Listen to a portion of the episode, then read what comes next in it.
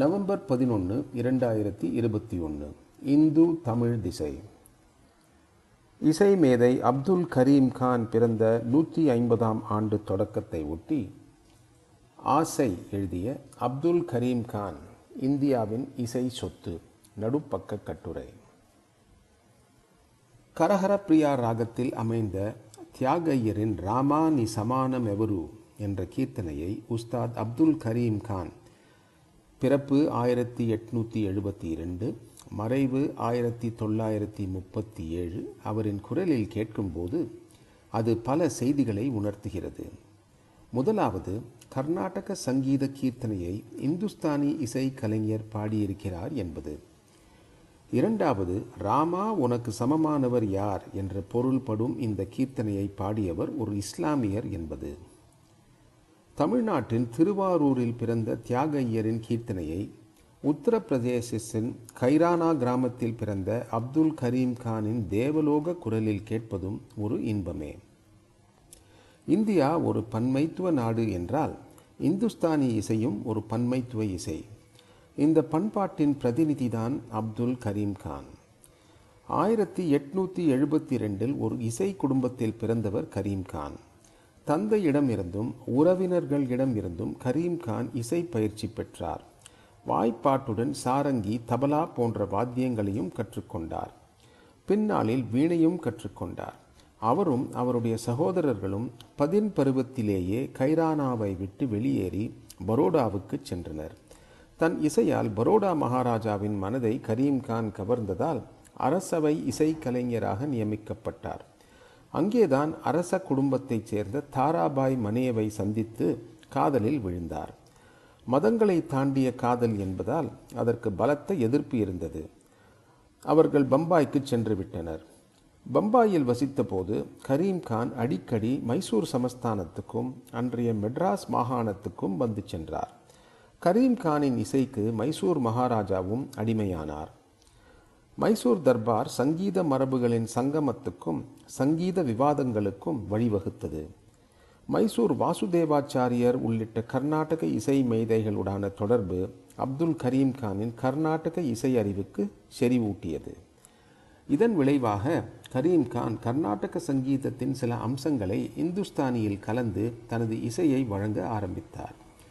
கர்நாடக இசையிலிருந்து தேவகாந்தாரி, ஆபோகி போன்ற ராகங்களை கடன் பெற்று அதனை இந்துஸ்தானி இசை வட்டாரத்தில் கரீம் கான் பிரபலப்படுத்தினார்.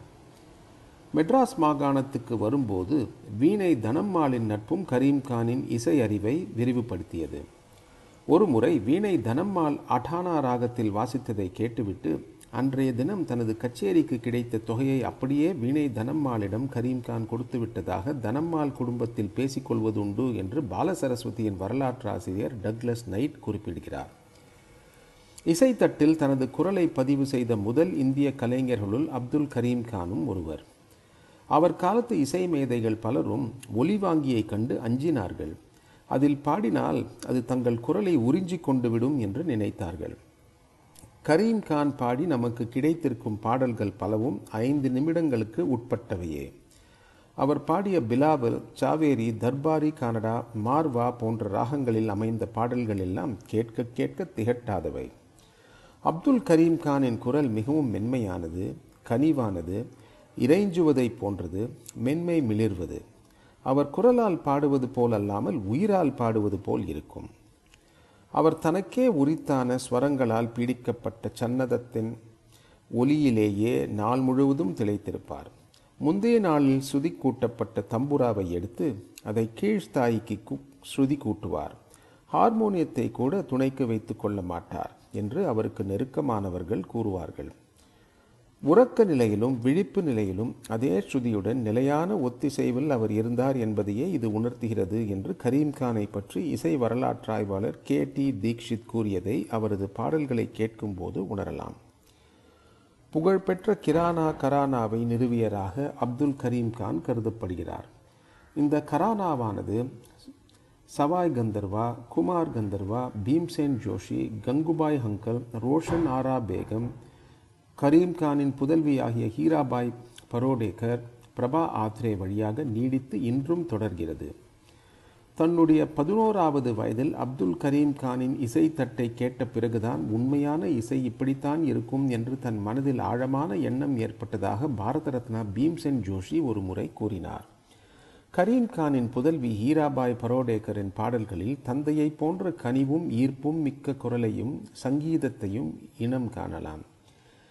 தென்னிந்தியாவுக்கு அப்துல் கரீம் கான் வந்தபோது சிங்கப்பெருமாள் கோயில் ரயில் நிலையத்தில் ரயில் நின்றபோது அவருக்கு அசௌகரியம் ஏற்பட்டிருக்கிறது. அவரை இறக்கி நடைமேடையில் உட்கார வைத்திருக்கிறார்கள். மருத்துவ உதவி கிடைப்பதற்கு முன் அவருடைய உயிர் பிரிந்துவிட்டது. 27/10/1937 இறப்பதற்கு முன் தர்பாரி ராகத்தில் அமைந்த பாடல் ஒன்றை அவர் பாடியதாக கூறப்படுகிறது. அவர் சிங்கப்பெருமாள் கோவில் நிலையத்தில் இறந்ததை பற்றி இசை வரலாற்றாசிரியர் வி. ஸ்ரீராம் போன்றோர் எழுதியுள்ளார். இந்திய இசை பாரம்பரியத்தின் பன்மைத்துவத்தின் மகத்தான தூண்களில் ஒருவர் உஸ்தாத் அப்துல் கரீம் கான். அவர் தன் இறுதி மூச்சின் ஸ்ருதியை தமிழ்நாட்டில்தான் கலக்கவிட்டிருக்கிறார். மேலை நாடுகளில் மாபெரும் இசைக்கலைஞர் இப்படி ஒரு ரயில் நிலையத்தில் உயிர் இழந்திருந்தால் அந்த ரயில் நிலையத்தில் அந்த இசைக்கலைஞருக்கு நினைவு சின்னமோ கண்காட்சியோ வைத்திருப்பார்கள்.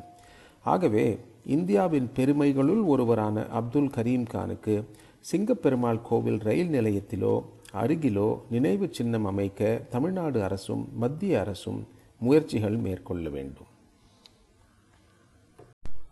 தொடர்ந்து அந்த இசை மேதையின் குரலில் ஒலிக்கிறது ராமா நீ சமான மெவரு இந்துஸ்தானி பாணியிலான கீர்த்தனை. கேட்டு ரசிப்போம் வாருங்கள்.